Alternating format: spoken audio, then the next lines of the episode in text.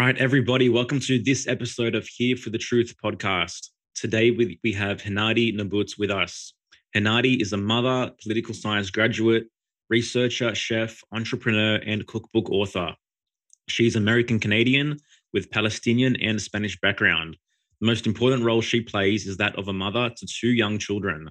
For the past year, Hanady has been on a cross country journey fighting for her two babies who are unjustly separated from her. And you can learn more about her story here, which we're going to highlight here today. This is a bit of a different episode to what you guys are probably used to.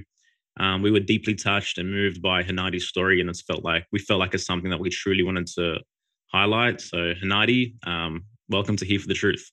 Thank you so much for having me. I appreciate it.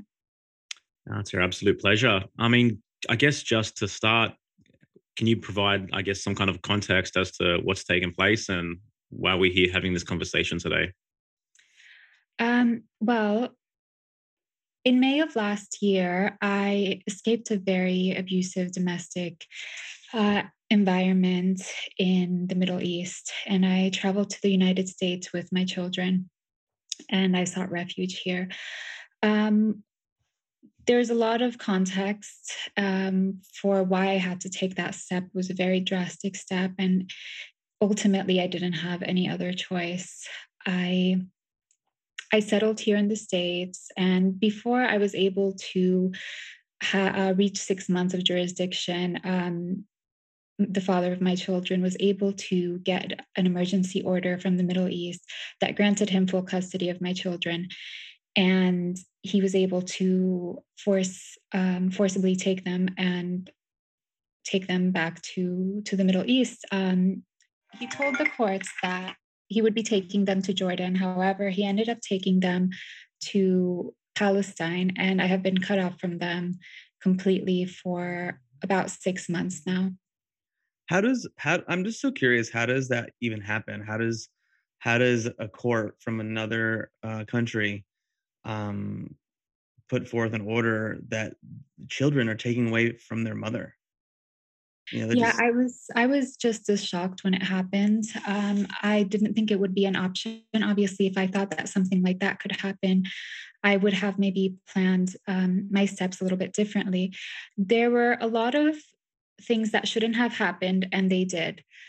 Um, First of all, the order in the Middle East should have never been granted, but it was granted because the father of my children hired I don't know if they he hired them or he had some kind of connection to them, but they were two two two men that provided false testimonies saying that I was an unfit mother. Um, I don't know what else was said, but it convinced the judge that the children needed to be removed from my care in the United States immediately. And I was served via newspapers, Jordanian newspapers over there, which also didn't make any sense given the fact that I was in the United States. There was no way for me to know that there was any kind of order. So, um, yes, uh, another major problem that happened was um, that I wasn't served in the United States either. When the order was enforced here, it was argued that I would be a flight risk, so I shouldn't be served and given due process to prepare and hire a lawyer and do everything necessary to fight the case in a fair manner. Um, however um, i wasn't i wasn't given any notice. I found out about the order when the police came to take my babies by force.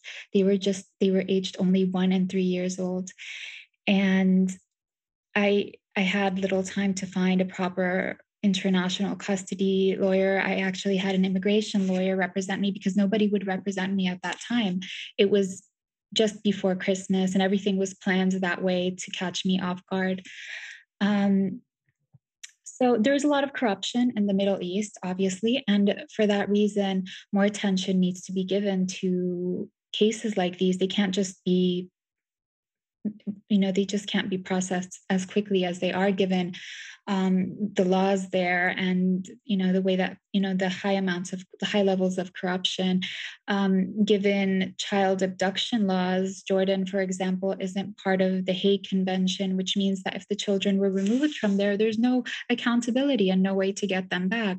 So after so in court it was promised that the children would be taken to jordan where i could easily access them and see them whenever i wanted. That's exactly what was said in court however the children weren't taken to jordan they went to Jordan and then crossed immediately into Palestine, where I can't enter, you know, given visa restrictions and whatnot. Um, so I made it very easy for my children to be totally cut off from me. Um, so to answer your question, um, there was there were a lot of major mistakes that were made. I contacted, or I've been in contact with some of the top international child custody lawyers in the United States, they assured me that my children should have never been removed from here. Um, and the main argument was just due process. I wasn't given any notice. I wasn't given any opportunity to argue why I had to leave, um, what circumstances led me to to make that to make such drastic measures. Um, so yeah, the, the children should have never been removed from here. So some people ask me you know they they ask me would you have made that decision if you knew that it would have resulted um, this way if you knew that you would have lost your children and been cut off for them from them for six months? But at that time i was in so much danger that i didn't feel like i had a choice. And from what i knew from what i researched after i got to the states the story should have ended. That should have been it but it didn't and it's it's like it's a never ending nightmare. It's you know a movie that's to be continued. And it's um it's just it's it's so shocking i've just i've you know we reviewed the lawyers that i've um, consulted. We reviewed the court transcripts and we've reviewed the cases and we they con- they concluded that the children should have never been removed from the United States. It was a major flaw by the judge. They said 99% of the problem was the judge. Um, that she just wasn't familiar with the laws that should have, or maybe she was familiar, but she she chose to ignore the laws that should have prevented all of this from happening. Wow, like first and foremost, obviously, like we're so sorry that this has taken place. I mean, you have a one and a three year old that haven't been with you for six months now, that have only ever known you for their entire lives, and um, the impact of that is obviously unimaginable. My question is: so, what were the drastic circumstances that led to you fleeing in the first place? Um, so I was in Canada for about five months. Uh, we were on a trip. I spent about five years in Palestine after I married. Prior to that, I lived in the US. I was born and raised in America, born in Canada, and raised in the US since the age of one. Um, but I got married in Palestine and I ended up spending five years there. My daughter was born there. And when I was pregnant with my son, I decided to take a trip to see my grandfather back in America. Um, from there, I went to Canada and I spent about five months in Canada. The father of my children met us there. And we were stuck in 2020 due to COVID. So we had to spend a couple of months um, longer than we expected.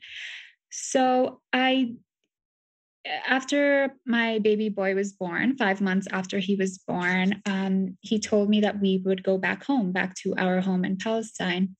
And I was actually looking forward to go back home and settle down with my children.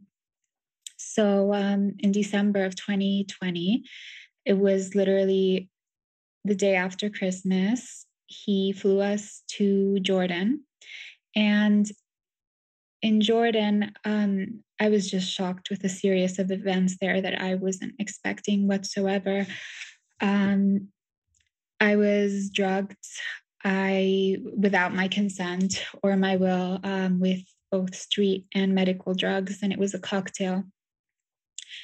Um, and then, you know, besides it happening, you know, outside of a medical setting, then I was placed in a medical settings where doctors would continue to drug me without my knowledge or consent. Um, and all of this is in hospital reports and lab tests. And Um, unfortunately, it has. I had to even file a criminal report against this as well um, in March. I I stayed quiet for a long time because I felt afraid. I was alone. Um, I didn't have anyone and any family in the Middle East. My family is in the States. So I never made complaints until after my children were taken away, and I provided all the evidence that I had and recordings and whatnot. Um, but yeah, so at that time, aside from the drugging and the assault, there was, um, well, the kinds of drugs that were used were, aside from the street drugs, there were medical drugs such as Valium, Xanax, um, benzodiazepines, schizophrenia medication, um, painkillers all together, and all without my knowledge or consent.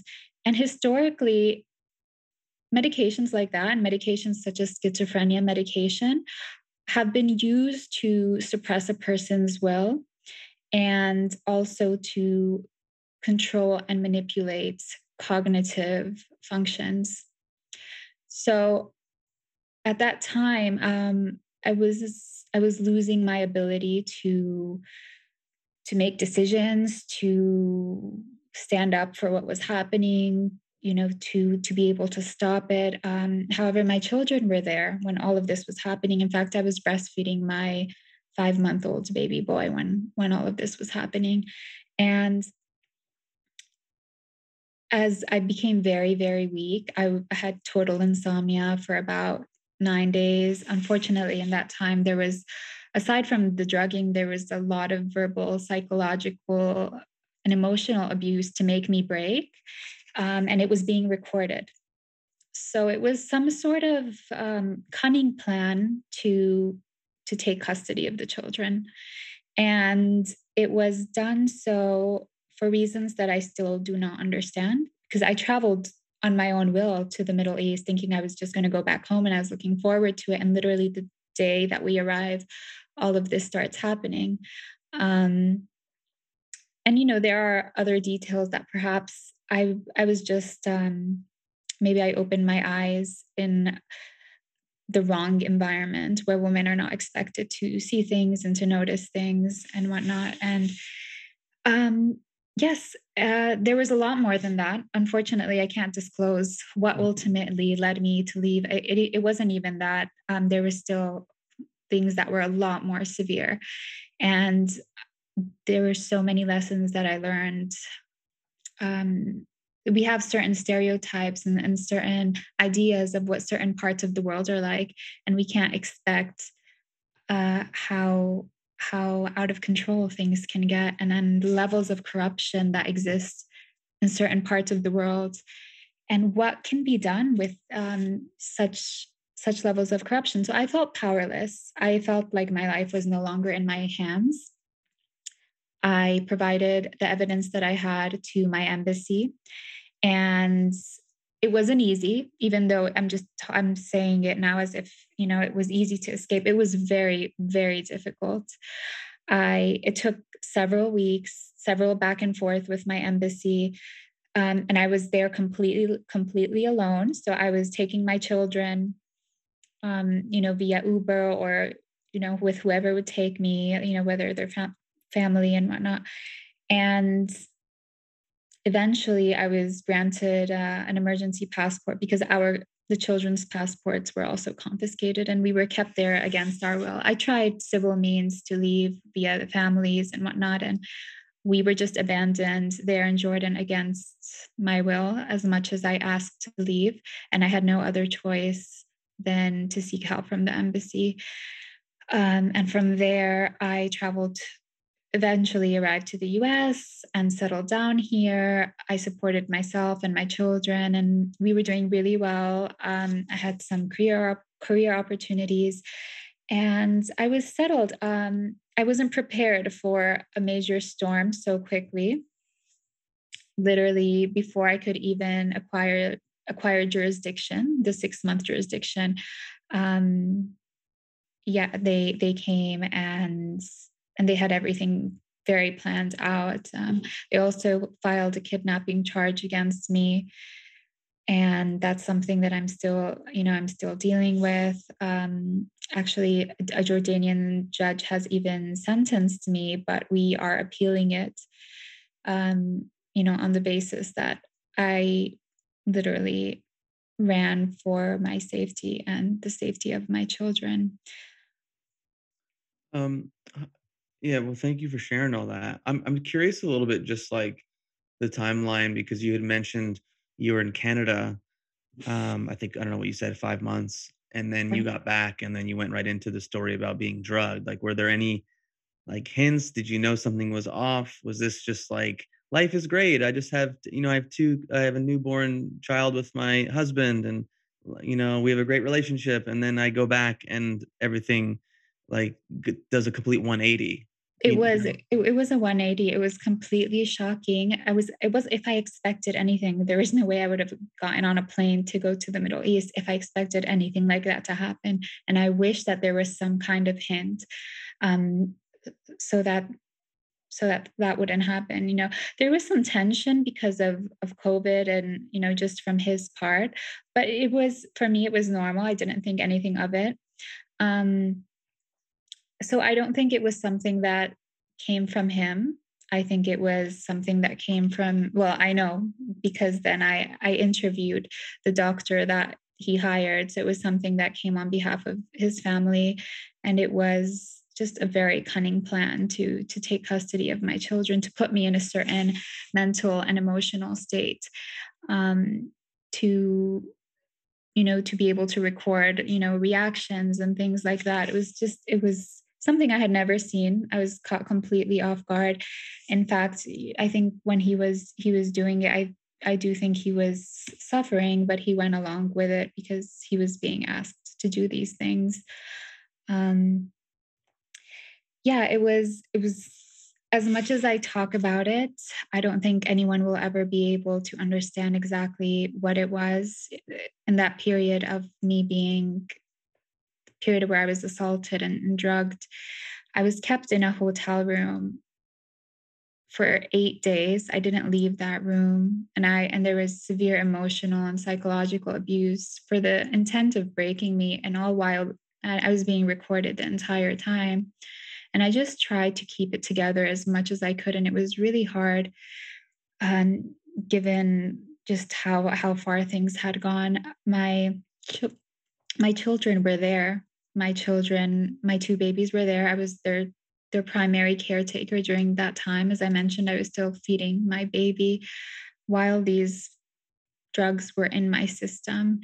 And I was I was just really shocked that anyone would be able to do something like that to to children. I mean, yeah. How were they administered? Because you said you weren't aware or you didn't consent to it was it through like drinks through the first the first the first night that i arrived um there were there was a dinner that was given to me separately and i had it and there was a beverage and it was after that where i started to feel really ill my thoughts were racing my heart was beating really quickly um, I, fe- I felt really emotional it was just out of the ordinary it wasn't anything that i had felt before I had never, I was, I have a very natural, holistic approach to medication. So I would never even take Advil. I had a very clean system.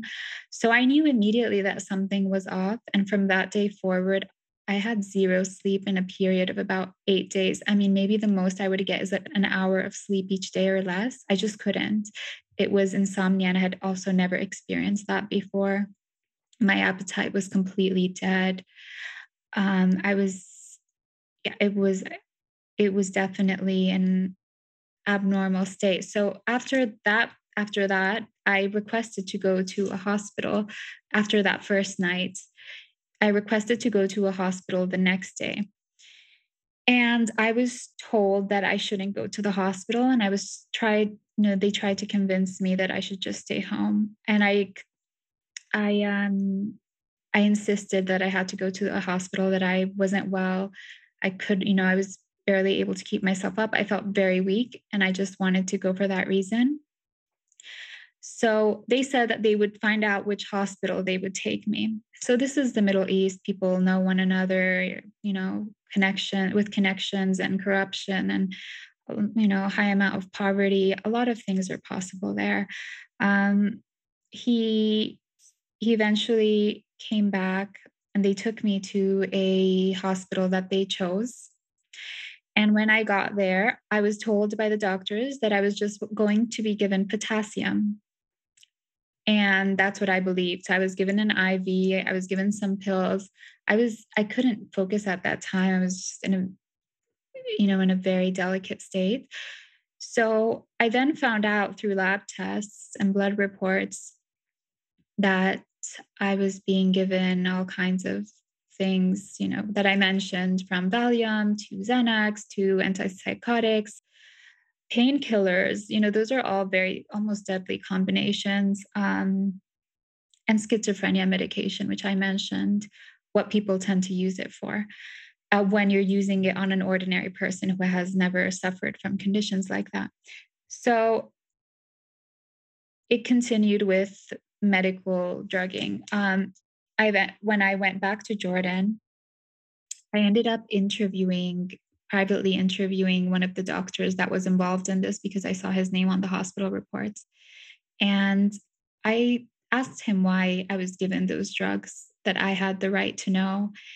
And he told me that it was um, my, you know, my ex husband and his family that were in charge of that, that they hired him, that he wouldn't come on his own and they told him that I I was having odd behavior and I wasn't normal and that I needed to be treated. Um, and th- these were his words. Obviously, there was a lot of foul play involved.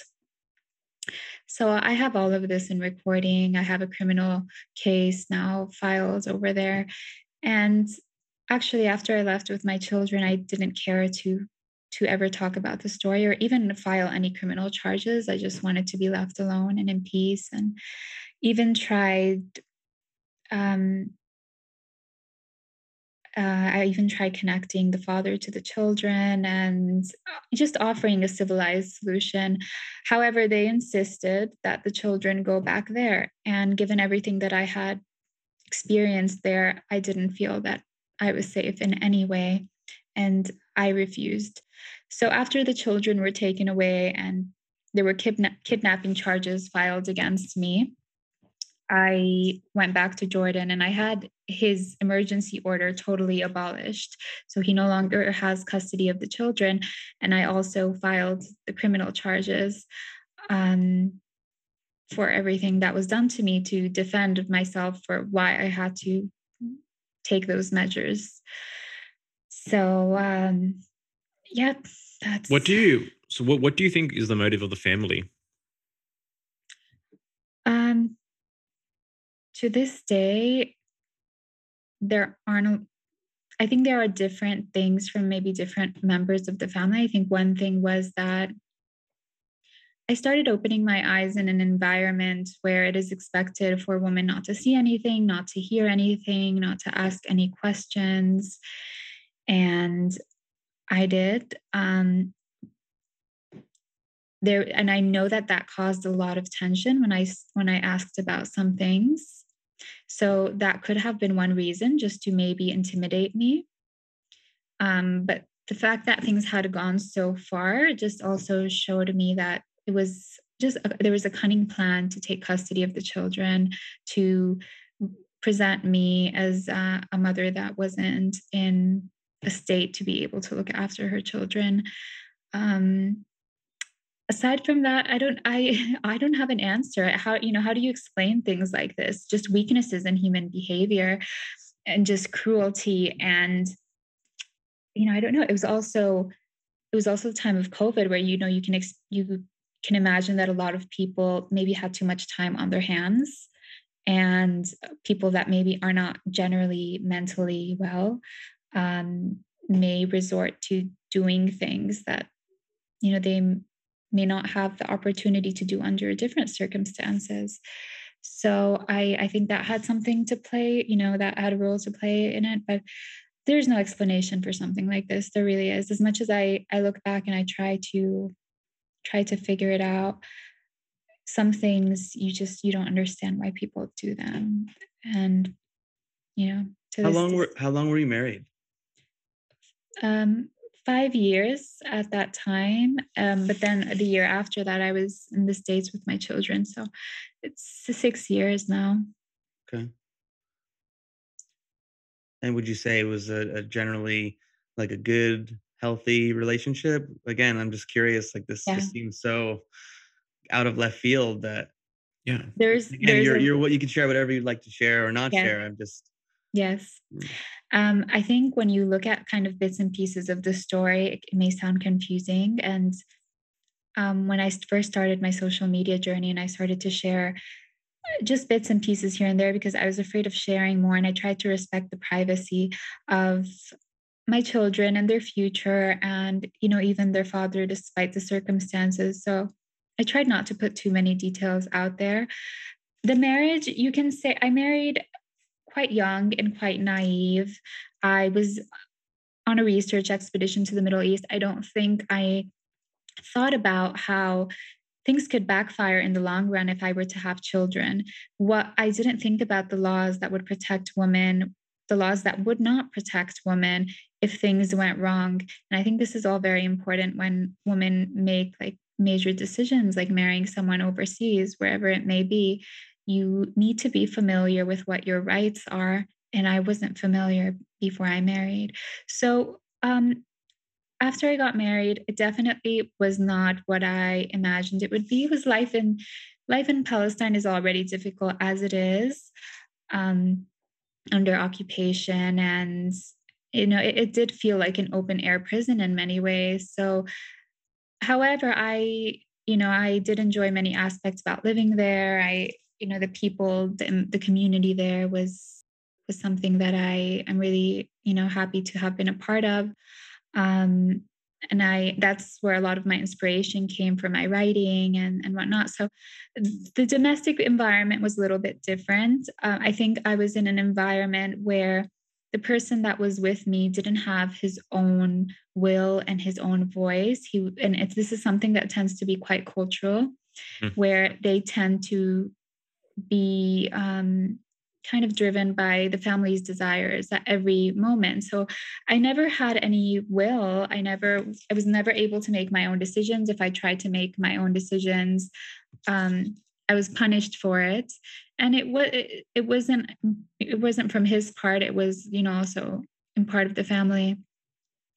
And I didn't expect this, you know, before before marriage. So um, yeah, there are there are other things that I'm trying to avoid discussing. They have nothing to do with me actually, and they just have to do with the environment that I was um, I was put in. I think that the marriage should have never happened, um, and I don't think that the person that I married wanted that marriage to happen initially. He was also pushed and influenced by his family. So there unfortunately due to certain cultural stigmas, certain marriages are are forced and you know it, even though it was by my own will and eventually he he agreed to it there was a lot of pressure involved so um, uh, yeah well it seems yeah. obviously um very collectivistic in nature you know there's not really individuals making sovereign decisions. It's more so the people within the most influence within that group. Um, exactly. That are determining what takes place. Um, can you, if you don't mind, going there, describe for us or um, let it or, or let us know some of the details that occurred during the actual abduction? Like, how did how did that take place? Um. So this is when my children were removed from Florida. Yeah. Yes. So it was um, about December, mid December. And uh, I was out. My mom called me and she sent me some some pictures of a document that the police handed her, and she was just crying. And I asked her what happened, and she told me that the police came and took the children by force. So I rushed home as soon as I could. Um, she showed me the the order to it was um it was a court order to enforce foreign judgment and it notified me that I had just a few days to appear at the hearing. So yeah, the, he he came with the police. Actually, my address was confidential because I had a restraining order in place, so the court wouldn't release my address. So they had hired private investigators. His lawyers hired private investigators to track my address, and um, and they had the police come and take the children and serve the documents right on the spot without any notice. So I immediately shuffled, calling every lawyer that I could find, being rejected by everyone because it was right before Christmas and people wanted to be on vacations and judges, you know, also don't want to hear long trials. So the timing was um was so you so you put you weren't home and American police came to your house and removed your children. Yeah. And my mom told me, she said that my daughter was crying. Like she was like, she was being dragged away by the American police and she was crying for her mama. She was yelling, Mama. And yes, it was, um, I, I can't really get the vision out of my mind. I can't imagine. They were, my children were both really shocked. It was, it wasn't something that was done with the well being of the children in mind. It was revenge because I was able to get away and. So, do you think the American police were influenced by the family as well? Um, no, I wouldn't say so. They had a court order with them and okay. they're just following their orders. Yeah. They have to follow, you know, when there's a court order involved, the police can no longer take any action. Uh, because when I came, the police was actually advising me to get restraining orders to protect myself and whatnot. And um, the police were already familiar with what was going on. So when they came, they said that their hands were tied because they had a court order with them. This is so shocking. Yeah, it is. It was very shocking. Um, it's uh, I've I've learned so many lessons. I think sometime one of those lessons is that you can never really let your guard down. Uh, it's very important to keep your eyes open and to be observant and to be prepared at all times. Always be prepared for the worst uh, even though you want to expect the best. And I do think that I let my guard down a little bit. I thought that I was safe in the United States and I should have been safe. And every international custody lawyer that I've spoken to tells me that the journey should have ended here and I should have been protected. Um, but you never know. Like there's that 1% that's always there that you can really get shocked and, and sideballed. And and really get caught off guard. Um, and and I, I go back and I consider how things could have happened differently, how I could have prevented this. Obviously, looking back, you know, it's it's easy to think of things, but whether or not they were realistic, I don't know. And I think eventually it would have happened. It was it was inevit- inevitable given kind of the perseverance um, by that family to to take the children yeah i mean it's it's shocking and then at the same time you hear so many stories even in the us where there's medical kidnapping where you know children are taken away from parents because they want to choose the uh, you know what uh, medical treatment that their child gets or does not get and um, uh, it's it's pretty wild when when the courts get involved and like you said you know the authorities I say authorities and I put that in quotes, you know, they're they're going along to get along. They're just following orders and they're doing their job. Mm, exactly. Yes. Um yeah, it was it was all very shocking, very unexpected. However, immediately after my children were taken, I took a plane to the Middle East and I didn't know you know what was what were the deadlines? I didn't know what was the status of the orders. I just knew i had to go there to do something because i had no other option. And i happened to arrive 2 days before both the custody order and the kidnapping charges were finalized meaning if i didn't arrive before those 2 days i would have already been a convict at that time for kidnapping my own children and I and I would have lost my children entirely, um, you know, to their father. So I I happened to arrive there. I had the custody case stayed um, and and the kidnapping case as well. And as of March, I had the custody case totally abolished. So they they no longer have custody of my children, and I'm now fighting for full custody. And since then, I've really even tried mediation and I've through a third party I have even requested you know other options peaceful solutions despite everything that has happened because not everything can be resolved through peaceful mediation. Sometimes situations are so extreme that you have no other option than to to take the you know the legal route. However i even as late as 2 weeks ago i I, you know, I proposed that we do mediation, and I even proposed that I live in the Middle East, even where they are right now in Palestine.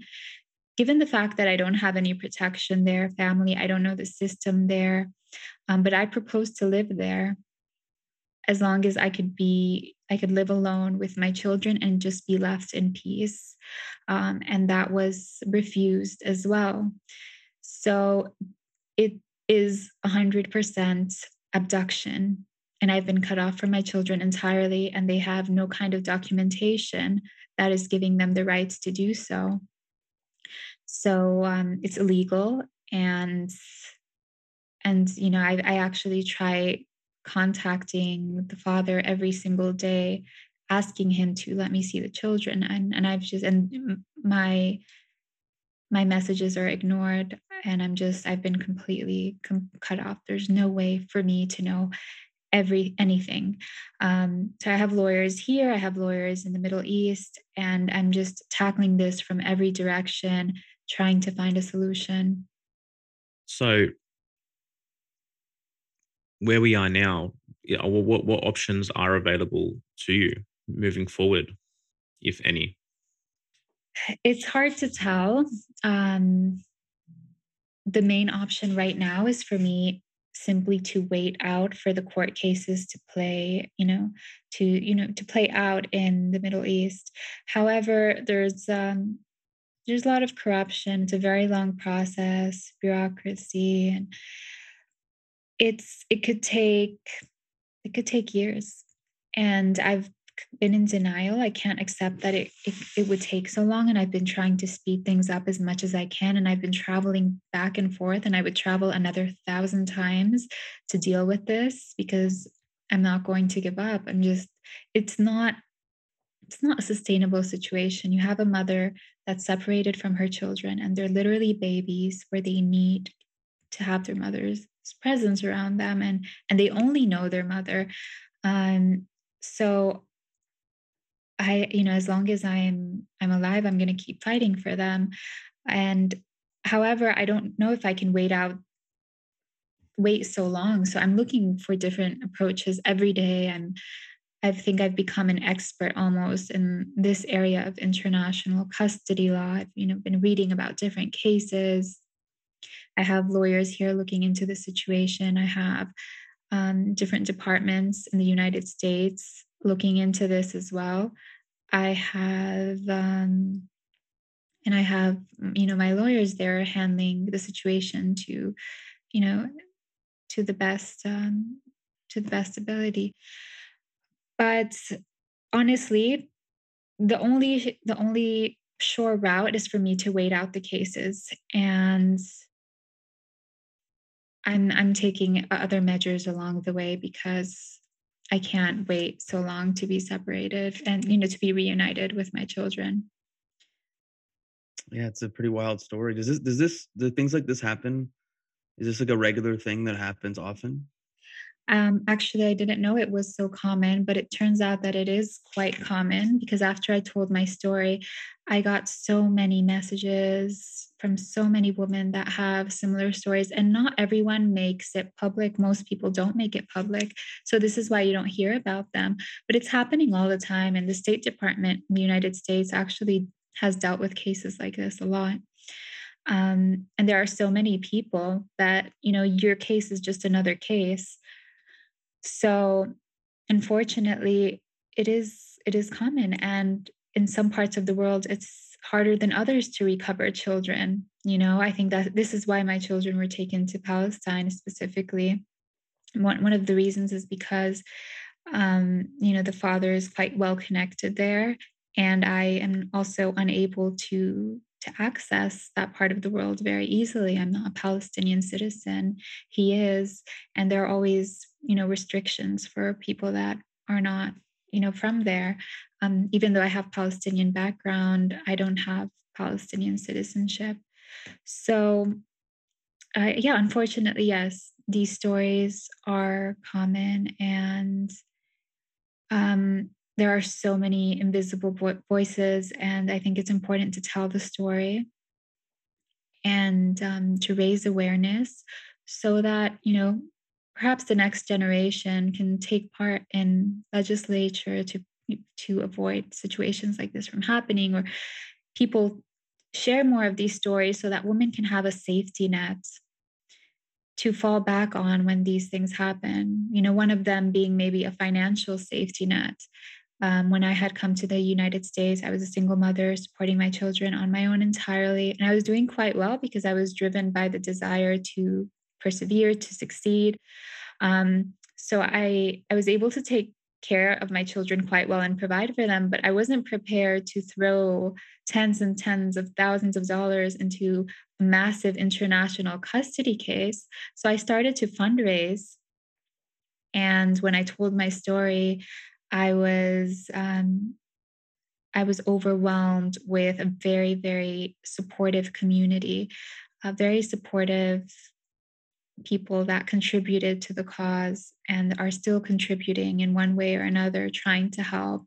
So there are a lot of people that are empathetic, and that has touched me in, in so many ways. And it, it just made me realize that it's very important for for there to be organizations that respond to these kinds of emergency situations and are able to help women because it's either you know if they don't have the finances to fall back on they were they will either lose their children entirely or they have to live with abuse for the rest of their lives. It's one or the other. Um, so for me i could have lived with like very severe levels of abuse and i could i based on what experts have told me now you know lawyers and doctors had I not gotten out in time, I would have been disabled mentally and physically.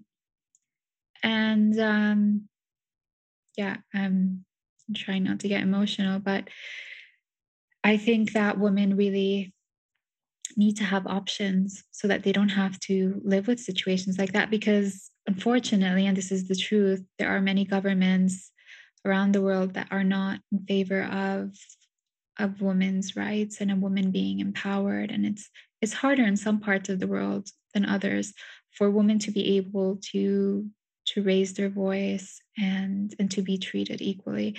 And i think this is something that a few you know a few of my supporters or followers were a little bit worried about was that I was kind of I was talking about these issues and I my intention wasn't to throw a community under the bus my own because I'm also of Middle Eastern background.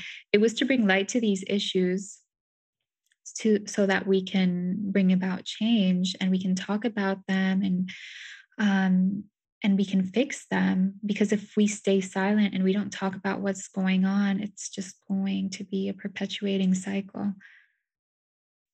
Um definitely glad that you decided to speak up about it for sure and we really appreciate you taking the time to share your story with our audience too um do you have a final message for our audience and how do you think that if they wanted to, they could, I guess, support you going forward, or is this just a matter of raising awareness to these issues? Well, I wish that my case um, had ended and my my journey has ended, but it's an ongoing journey and it's going to be a long journey. Um, so if you'd like to contribute to the cause, or if you just want to follow the updates, you can see them on Instagram, Hanady Writes. Um, and I guess one of the final messages that I I really want to put out there is if you're a survivor of domestic abuse, um, it's never too late to to walk away. It's never too late to to seek change, and you're stronger than you think. And this is something that I've realized is that I have a lot more strength within me than I ever thought, especially when there are children involved, because you want to be the best mother for them. You want to be your best self for them. And and that has really pushed me forward. And that that's what has allowed me to keep getting up. But if you know and you know your instincts tell you something and and you've unfortunately lived difficult or traumatic experiences, you have a choice and you just have to search for the right means to to get out of that situation. Obviously, um, my last resort was attempting to escape with help from my embassy because I had no other option at that time.